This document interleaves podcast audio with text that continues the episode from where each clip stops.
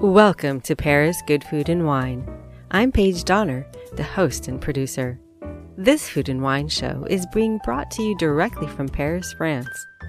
Here, we give you a taste of this delicious world with all its colorful and diverse personalities that make up the Paris culinary landscape. So, sit back and relax and enjoy Paris good food and wine.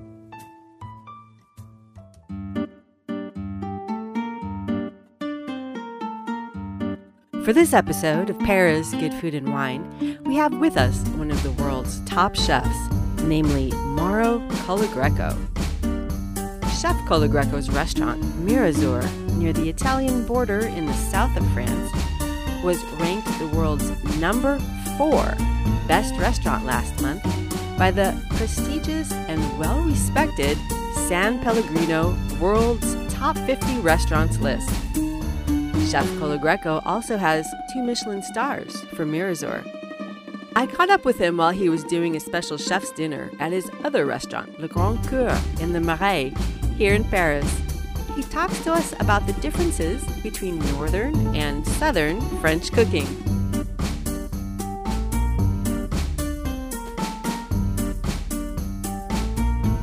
Next, I get to talk to you straight from the rooftops of Paris. This interview with urban gardener and landscape architect Christophe Gautron took place in the rooftop garden of the Mandarin Oriental Paris Hotel. The inspiration for this came from resident executive chef, the two Michelin star Thierry Marx.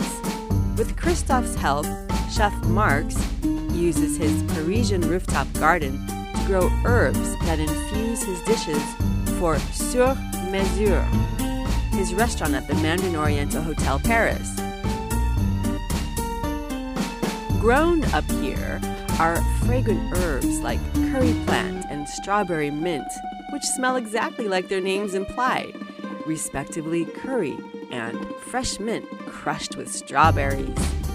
So join us for our season 3 finale of Paris Good Food and Wine, coming to you directly from the French capital, Paris.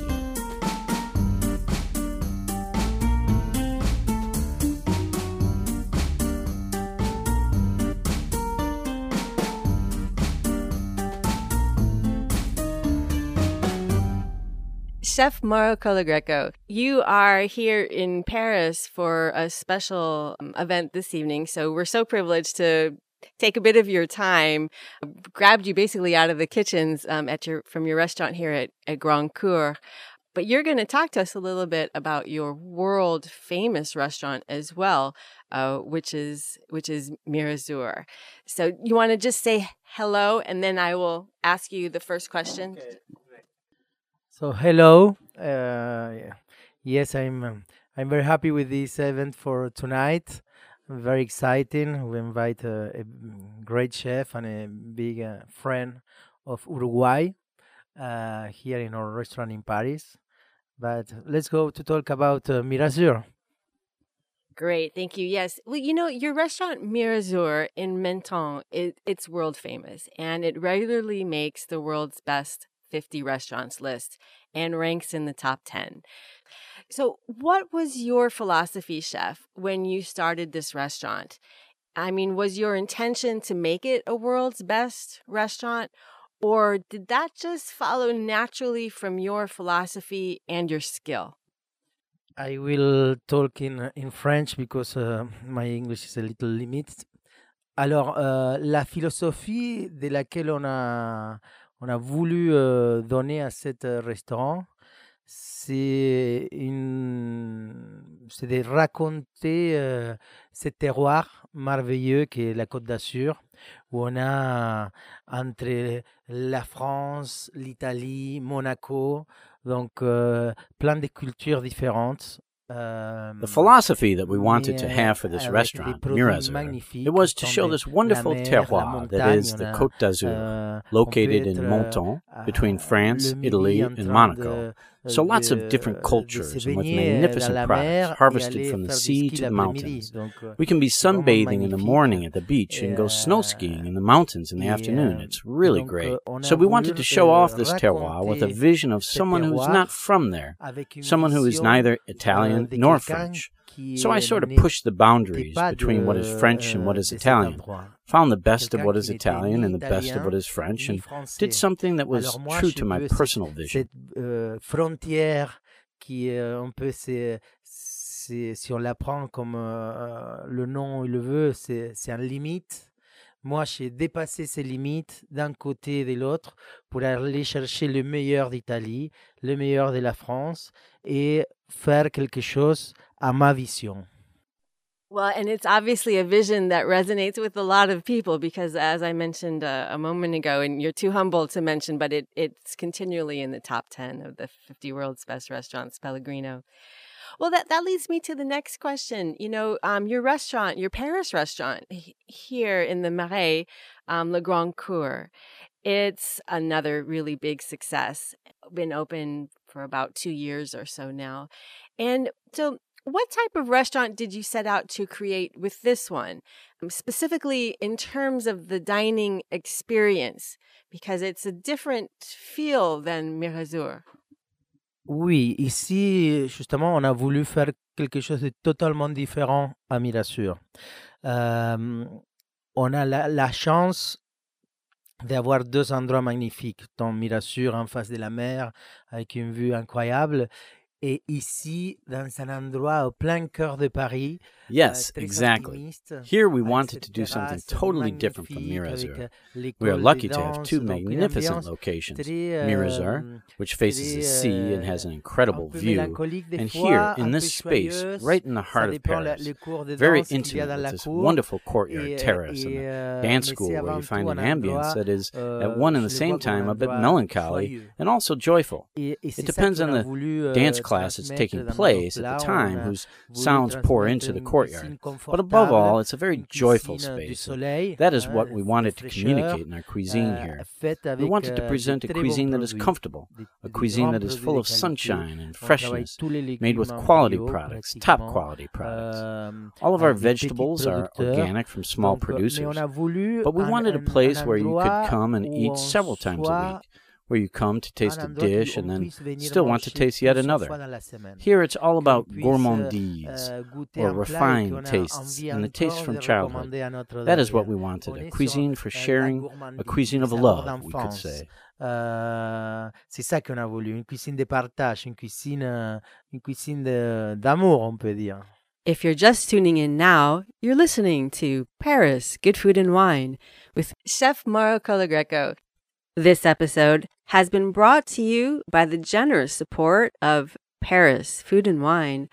Follow us on Twitter at Paris Food Wine, Facebook at Paris Food and Wine, and you can find me on Instagram at Paige Food Wine. Hence the name Grand Coeur. It's a cuisine of love, huh? Lots of love in the in the kitchens, yeah, and in and in the plates, yeah, yeah.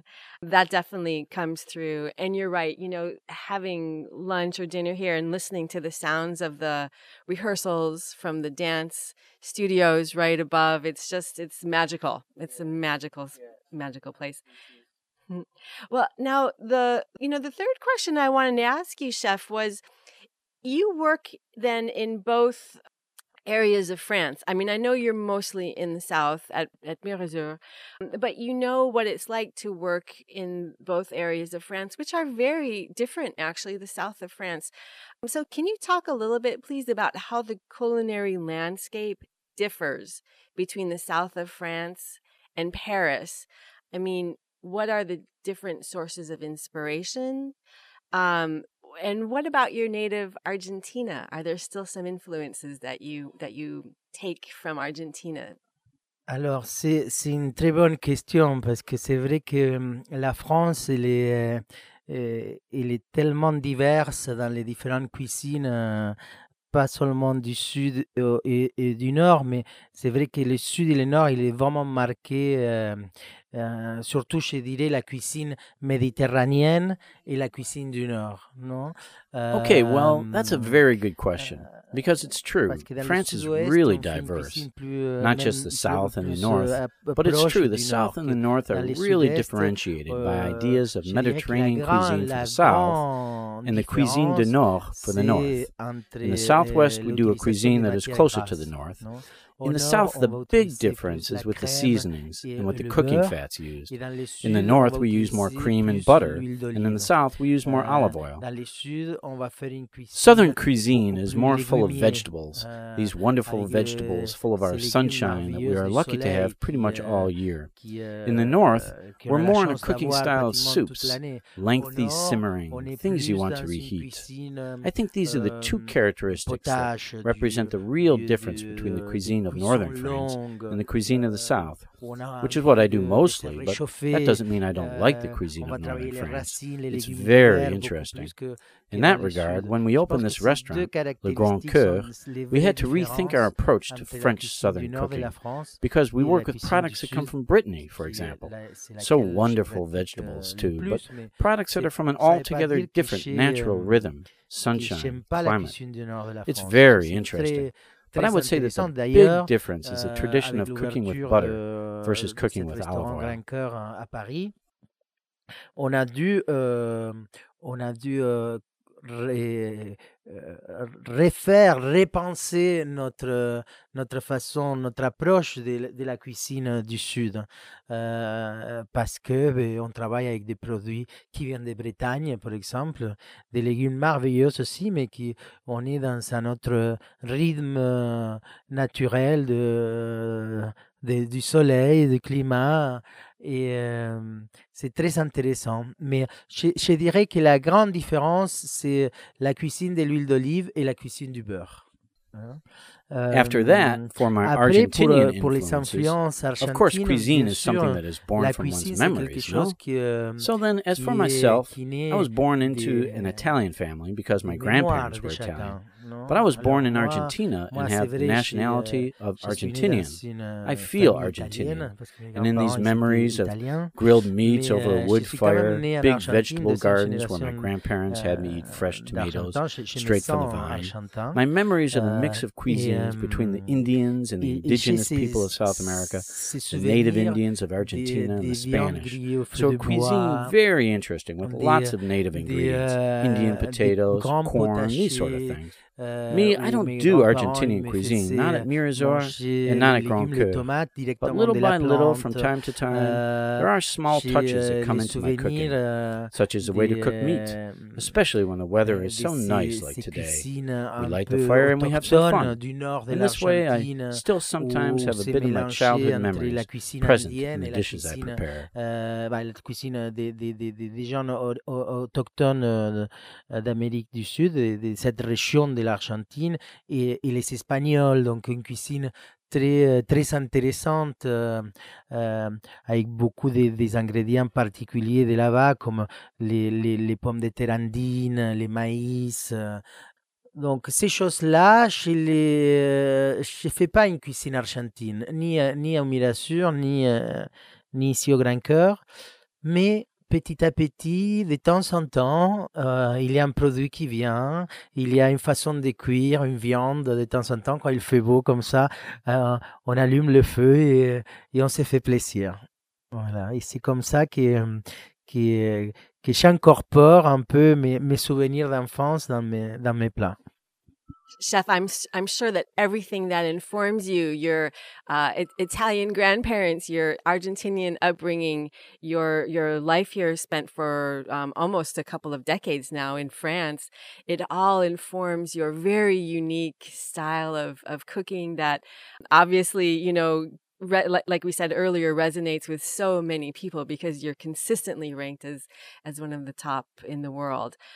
I i just i want to thank you so very much for your for your time today. Do you have any words of encouragement for somebody who is dying to try your restaurant at mirazur? No i i really want to to thank you for these uh, nice um, talks and um, No, just I I'm very honored. I'm very happy to to have your uh, um, in, interview. But the, the the people who wants to come in Mirazur is a really nice place. It's unique on the world, I think, and um, we are there for waiting for for all of you. Uh, thank you very much. Thank you very much, Chef. A very special thank you to voiceover artist Paul Reen, who did the English voiceover for the Chef Mauro Colagreco interview. Find this and more episodes of Paris Good Food and Wine on SoundCloud, Stitcher, YouTube, TuneIn Radio, and also on iTunes. You're listening to Paris Good Food and Wine with me, your host, Paige Donner. Looking for something fun with wine to do this month? Check May 19th and 20th off on your calendar. These are the days, a Friday and a Saturday, when La Revue de Vin de France, France's most widely read wine magazine, holds their annual wine tasting salon, Le Salon du Vin, in the center of Paris. It takes place at the Palais Brongniart, also known as the Bourse, in the second arrondissement. Over 200 major wine producers will be present and pouring their wines for you to taste. Also, for English speakers this year, Franck Ramage, the wine director of Le Cordon Bleu, will be hosting a special workshop on food and wine pairings that will be presented in both English and French. That takes place on Friday, May 19th from 5 to 6 p.m. with a nominal cost of 12 euros. General admission to Le Salon du Vin event is 23 euros for a one day pass and 28 euros for a two day pass. If you purchase the pass in advance from their website, La Revue de Vin de France, you'll even get a discount. The pass gives you free access to taste any and all of the wines from the 200 top wine producers featured at the salon. Additional workshops, such as a tasting of Chateau d'Yquem, are featured on the schedule and come with a recognized name sommelier wine professional to guide the experience. Check for ticket availability beforehand because these popular events sell out fast. More information can be found on the La Revue de Vin de France website, as well as on our website, Local Food and Wine and Paris Food and Wine, and also Twitter at Paris Food Wine.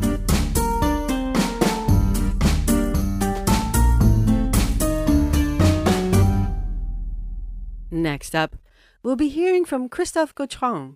He's the urban gardener and landscape architect for Chef Thierry Marx's rooftop garden at the Mandarin Oriental Hotel, Paris.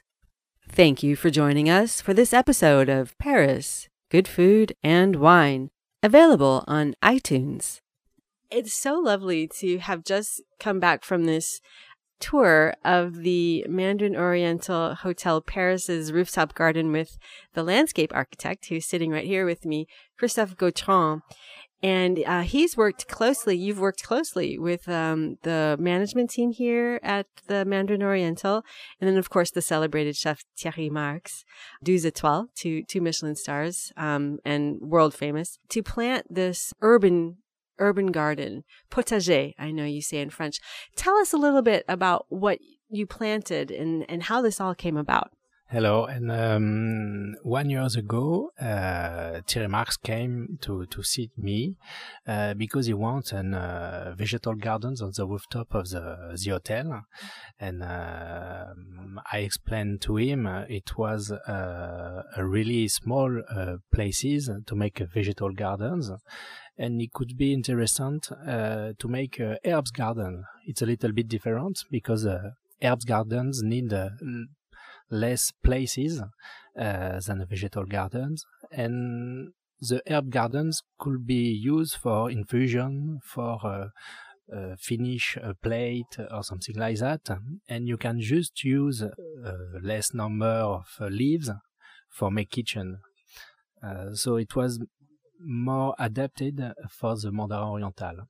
I uh, imagine, um, I created for the chief remarks a uh, sort of table, a long table with three parts of this table. Uh, the first part was a, a, table with all, and on this all pot with uh, mint, uh, with uh, sauge, with romarin or thyme. Uh, let me let me stop you there a little bit, Christophe, because I I can visualize this now very well because we just we were just walking around that that gorgeous rooftop, uh, from which the views are absolutely tremendous. I mean, Sacre Coeur on one side and the Tour Eiffel, the Eiffel Tower on the other side. But yes, this this table that you that you built. I mean, you have things planted uh, on the ground, but then you've also created this this table on which you um, cut out holes uh, in which the clay pots fit perfectly. And that's now what you're talking about. You've, you planted in those clay pots. You've planted, um, there's a, oh, a good dozen or more of those clay pots. You've planted rosemary. What's that? Romarin? Uh, yeah, thyme, which is what team, team. Tin in French. Okay. I think I'm getting a good French lesson here too. Um, and yeah. some particular uh, vegetable like uh, strawberry mint, uh, you you smell it five minutes ago. It's fantastic, and uh, um, and strawberry mint. You you can use it in a, in an infusion, but you can use it for a, a cocktail mojito, for example. And uh, I was so surprised at how much strawberry comes off that mint when you rub it between your fingers and, and sniff. It's like you have exactly strawberry mint. I mean, it's not like it's no stretch of the imagination. How is it? How can the chef come up and use these things? Does he have his kitchen staff run up and take a few sprigs from the plants and run back down, or how does he use these? Uh, a part of these plants are there for the inspiration of the chief. Uh, sometimes he, he, don't use it, but to see this plant, to smell this plant, uh, can give it, uh, give him uh, ideas and create uh, for a, a plat, a dessert, and it's interesting uh, for him. And the other, um, the other idea of this place is to have a, a place uh, in Paris with a season, and it's a pedagogic place for his team uh, because uh, because when you are in winter and you want to have uh, mint or basilic, you can't. And sometimes he go on the rooftop with his team uh, to explain him uh, work with a season production, and it's very important to use don't don't use tomatoes on the winter, and you have a celery, you have a thyme, you have plants like that you can find uh, all the years but you have to work with season. It's really important for the chief Thierry Marx. Yeah, and it's true. I mean, I think it's very important to, to underscore that the, this isn't a greenhouse on the top of the roof. These are plants that are out in the open. And so, um, you know, a couple weeks ago here, we had almost, it was almost summertime already. And, but now today it's quite, it's quite cold. So, I mean, the, the plants have to really uh, adapt to, to the environment that they have. They, they're not kept in a greenhouse. So as you were saying earlier, you can't have basil, basil in January. It's, Yes, it's right. And um, we work with a, a, plant nursery close to Lyon uh, in France uh, and uh, who produce uh, all uh, organic plants. And uh, when we have to choose or to when we need to plant new herbs on this garden, we choose organic plants only because it's very important to have a bio biologique, like we say in France. Organic. Organic, organic in English. It's really important for the chief. And we never use um, produits phytosanitaires. I don't know the English name of the treatment uh, for the. I think like chem like chemical or phytosanitary. Like... Always natural product for uh, for this garden, and it grow really slowly because we don't use uh, anything. Uh, real Paris uh, herbs garden. You know, your, your background too, Christophe, is fascinating because, um, as we were speaking a moment ago, you did your studies in the Loire Valley, which, uh, was traditionally known as the Garden of the Kings. So I find that very, uh, apropos, you know, that you, you did your studies in Blois and Tours, correct? Um, but you are Parisian. So, I mean, you are, you're a landscape artist.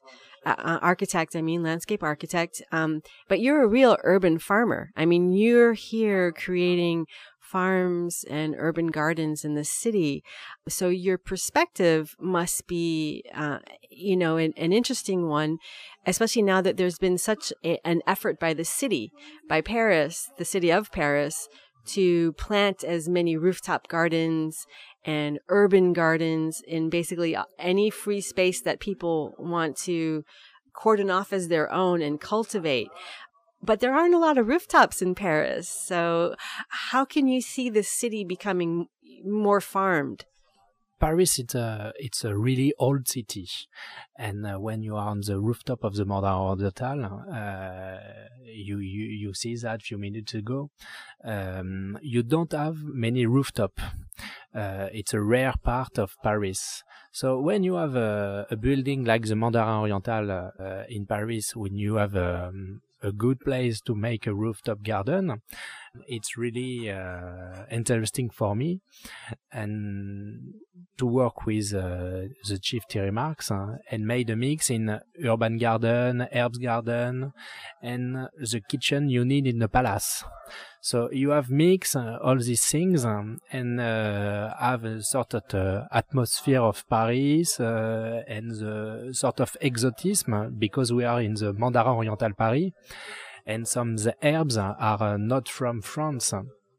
Uh, some uh, uh, I know uh, the chief remarks uh, works with some herbs like come from the in India or Asia Oh and, yeah, that curry plant that you had me smell. There's that plant that when you when you you know rub the little leaves between your fingers, it smells exactly like curry. And I know Chef Mark really loves to do a lot of things with Asian influences. So maybe that's something that he he asked you to plant. I don't know. Yes, it, it really, really is that. And uh, this plant, curry plant, it's a Mediterranean plant uh, who smell curry, and you can use it on a meat, for example, uh, and the the smell of the curry is really impressive. It really is. It's like one little leaf you could see it would just infuse the whole the whole piece of the whole cut um, of meat. If you're just tuning in now, you're listening to Paris Good Food and Wine with me, your host, Paige Donner. You know, I wanted to ask a little bit too. You, you know, you touched on it a moment ago, talking about how you, the, you know, the chef insisted, and, and of course you went along with it of, of doing planting everything organic, and all your plants come from an organic nursery in Lyon. Is that what she said? Yeah. So, um, and I know that the Mandarin Oriental here too in Paris, this hotel has a strong eco-responsible, you know, philosophy. So in regards to you, you told me a little anecdote about the um, the beehives. There are some beehives up there too. Can you repeat that story? Thank you.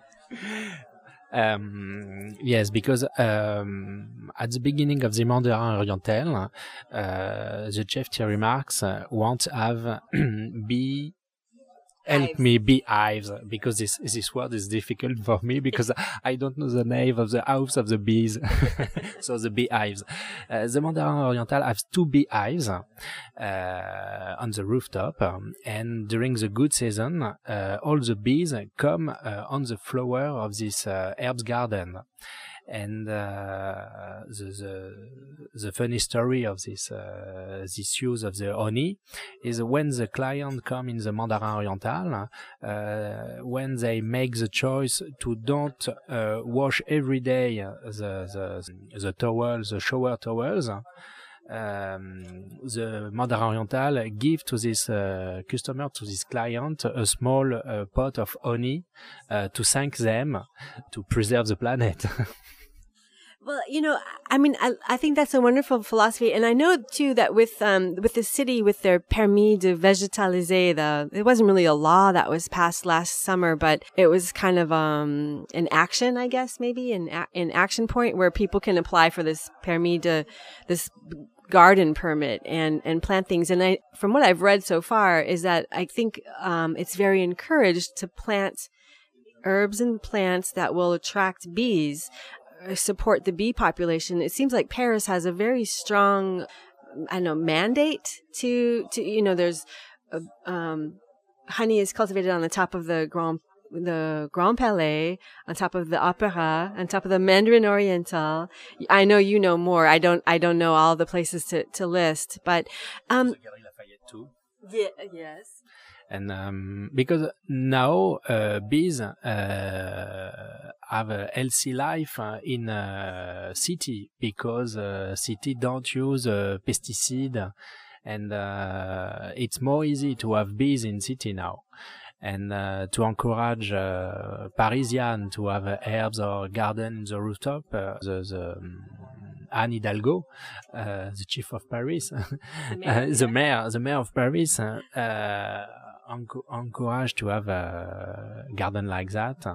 And but it's difficult to have a rooftop in Paris because the typology of Paris uh, it's an old city and you have uh, not many rooftop. You have zinc uh, roof and chimney with clay, but uh, you have just small uh, balcony. And um, you know, well, it's true. It's true. I mean, the Haussmannian buildings that, you know, that Paris is so famous for, yeah, they don't have flat roofs. Now, as a landscape artist, how do you look at things then? Like if you say, well, if I can't plant a roof, can I plant a wall? Or, I mean, how do you approach, like, what, what's your vision when you look around the city? Do you see all kinds of spaces that need a garden or do you kind of go, oh, well, those are a lot of constraints to work around? I mean, I, you know, you're the landscape artist, so I don't know what vision. Um, for for me, I'm fascinating by uh, by New York. For me, New York is an example of uh, a rooftop garden, of uh, of uh, garden in the city on the ground, and practice of the um, a community practice to make together gardens or make grow uh, some vegetables uh, on the feet of the the trees. And I think it's more difficult in Paris um, um, because it's not in the in the mind and in, in the culture um, to work together and to have garden or a small place like that. And um, for me, it's good that uh, Anne Hidalgo encouraged to have a garden like that. But in practice, I think it's it's more difficult, like in other city, uh, like New York, for example. Or Los Angeles, where all the roofs are flat. as a native Parisian, are there any places when you walk around the city? Um, I know you mentioned you have a project you're working on for public housing in Ménilmontant, which is uh, an area up in the 20th arrondissement. Um, but I mean, are there any areas when you walk around the city or areas that you've grown up knowing that you say, Oh, I would really love to get my hands on that, you know, in the sense of like, I can really see planting something there? One of the most famous places in Paris is uh, uh, the Eiffel Tower and the Champ de Mars. Is uh, the Champ de Mars is just a big grass and uh, and trees plant on the behind of this uh, this place, and you you could make a real uh, beautiful place, a beautiful garden for this place. Uh, but it's difficult to have a garden, uh, a real garden on this place because Champ de Mars is used for a great demonstration or manifestation. So you, you, you can't just have a grass on it. Uh, but in my mind, I, I, I, really like make of this place an urban, uh, extraordinary garden another thing, another point too, and, and, and we'll wind this up, but you mentioned that the garden here that you've planted on the rooftop with in you know with Terry Marks. Um, it's he uses that it, he uses it as a pedagogical uh, garden as well. So he uses it to help teach his staff things to use and the seasons of things. Now, do you, as a landscape artist, do you ever work with, um, say, school children or do you ever work with the youth in terms of kind of trying to teach them how to use the very limited space? Maybe they just have a tiny balcony at home, but maybe even on a balcony we can plant something um, I made uh, some school in Paris uh, and in the suburb of Paris uh, for for kids, and uh, we have pedagogic garden on this uh, school. But school in France are closed in uh, July and August, and it's the the, the most it's, it's the, the, period of the the year when you. Harvest the the legumes, the the, um, the plants, the herbs. So at that period, uh, the school is closed. So you you make work all the child uh, during uh, two three months to to to to make grow all these vegetables, and you can't use it uh, at the end. So it's um, but at that time, uh, I'm working on a horticole uh, high school close to Paris, uh, and Vitry-sur-Seine. And uh, it's a really uh, big school uh, for horticulture, and we are creating an arboretum and different place to people for students who are um, learning horticulture and landscaping. So in a few years, uh, you you will have a new lycée horticole uh, yeah, close to Paris. That's very cool. So a horticultural high school, like a high school oriented towards teaching people like like what you're doing, landscape art, architecture, and planting, and that's great. That's great. You know, you're inspiring inspiring me now because I have a little balcony on my office and I keep wanting to plant something there. So now I'm going to try and get some advice, I think, from you. what can I plant on my little balcony? I don't know. I, actually, that might be a good question to, to round this up with. Um, you know, if you have a tiny little balcony, you know, that's like one not even one square meter. Um, what what would be some of the easiest? Like, what would be an easy some easy herbs maybe to plant? Easy herb, or you can try uh, thyme, thym. Uh, because it's uh, evergreen. You have green leaves all the years.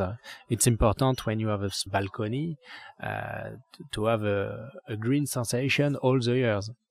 And you have a lot of plants who keep uh, the leaves uh, on the trees all the years and like uh, Oranger du Mexique, for example, it's uh, a small shrubs, uh, really beautiful with uh, white flowers uh, and really easy to make grow.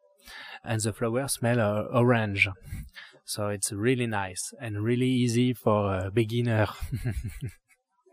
I'm going to make a note of that one. That one sounds lovely. That one sounds really lovely. I want to thank you so much, Christophe. Thanks for doing this interview with us today. Thank you very much.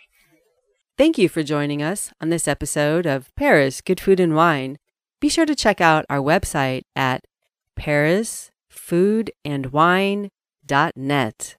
This episode has been brought to you by the generous support of Paris Food and Wine.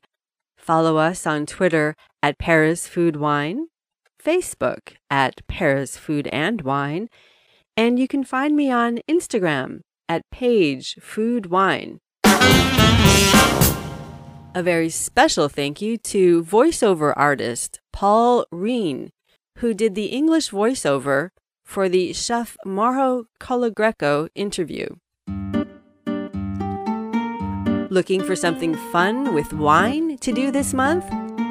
Check May 19th and 20th off on your calendar. These are the days, a Friday and a Saturday, when La Revue du Vin de France France's most widely read wine magazine, holds their annual wine tasting salon, Le Salon du Vin, in the center of Paris. It takes place at the Palais Brongniart, also known as the Bourse, in the second arrondissement. Over 200 major wine producers will be present and pouring their wines for you to taste. Also, for English speakers this year, Franck Ramage, the wine director of Le Cordon Bleu, will be hosting a special workshop on food and wine pairings that will be presented in both English and French. That takes place on Friday, May 19th from 5 to 6 p.m. with a nominal cost of 12 euros. General admission to Le Salon du Vin event is 23 euros for a one day pass and 28 euros for a two day pass. If you purchase the pass in advance from their website, La Revue du Vin de France, you'll even get a discount. The pass gives you free access to taste any and all of the wines from the 200 top wine producers featured at the salon.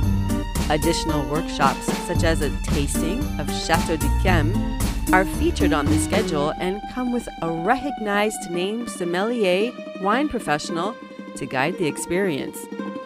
check for ticket availability beforehand because these popular events sell out fast.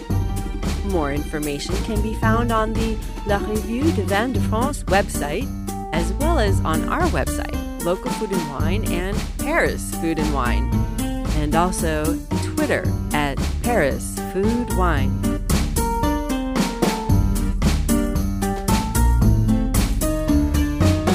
Find this and more episodes of Paris Good Food and Wine on SoundCloud, Stitcher, YouTube, TuneIn Radio, and also on iTunes. Thanks for joining us for this episode of Paris Good Food and Wine. A big thank you to all who helped make this show possible, and especially a grand merci beaucoup from me, your host and producer, Paige Donner. You can find this and past episodes of Paris Good Food and Wine on iTunes. And remember to follow us on Twitter at Paris Food Wine and like us on Facebook at Paris Food and Wine.